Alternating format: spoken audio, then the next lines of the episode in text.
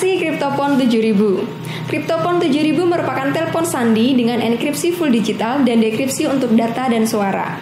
Mesin ini dikembangkan dan diproduksi pada tahun 1990 oleh Telsi di Turin, Italia, sebagai generasi penerus dari KV3000, yaitu mesin sandi yang telah sukses sebelumnya. Mesin ini dijual belikan secara umum, namun dibatasi pada instansi pemerintahan dan juga perusahaan yang membutuhkannya saja. Mesin ini digunakan secara bertahun-tahun hingga digantikan pada tahun 2005 oleh mesin sandi generasi selanjutnya. Selanjutnya adalah mesin sandi HC520. HC520 adalah mesin chipper Electronic Offline Portable untuk pesan berbasis teks. Mesin ini diperkenalkan pada tahun 1977 oleh Crypto Hegelin di Swiss. Mesin ini diproduksi hingga tahun 1979 sebanyak 700 buah. Mesin sandi ini mempunyai dua versi, yaitu warna hijau untuk versi militer dan warna putih krem untuk versi sipil. Mesin sandi ini mampu mengolah hingga 690 karakter untuk sekali input. Mesin selanjutnya yaitu CD55. CD55 merupakan mesin mekanik genggam berukuran kecil yang cukup dimasukkan ke dalam saku atau mantel. Mesin ini dikembangkan oleh Boris Hegelin dan diperkenalkan oleh Crypto AG di Cuk Swiss sekitar tahun 1957. Perangkat ini memiliki berat sekitar 1 kg saja. Karena ukurannya yang kecil dan kompatibel dengan mesin sandi lainnya, mesin ini sering digunakan oleh militer di Eropa pada saat Perang Dingin, khususnya para agen intelijen Perancis. Negara Austria dan Swiss termasuk negara yang sering menggunakan mesin ini. Pada tahun 1977, era mekanik berakhir dan mesin CD ini tidak lagi diproduksi kembali.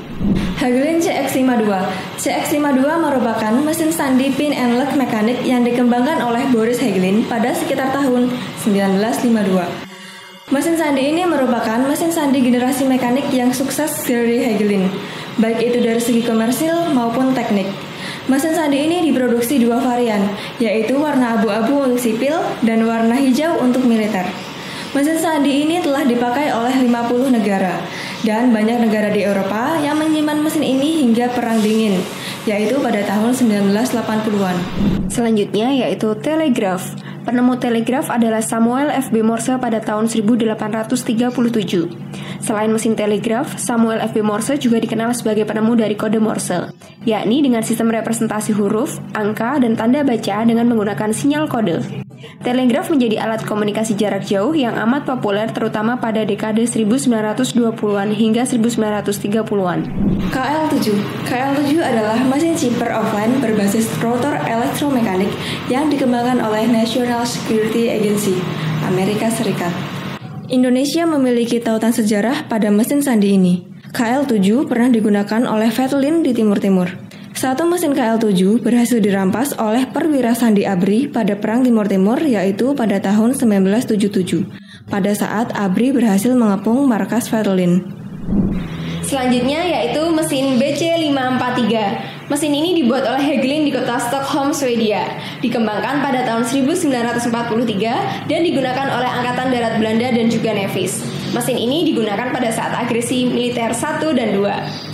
Pada tahun 1949, mesin ini diserahkan pihak Belanda kepada Indonesia.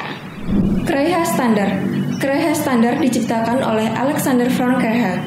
Kurang lebih 15 tahun ia mengembangkan mesin sandi ciptaannya sendiri.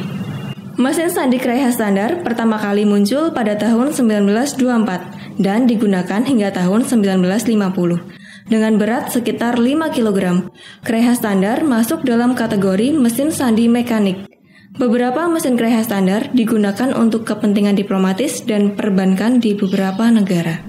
Nah, bagaimana sahabat Museum Sandi? Seru ya mengenal lebih dekat mesin-mesin persandian yang ada di Museum Sandi.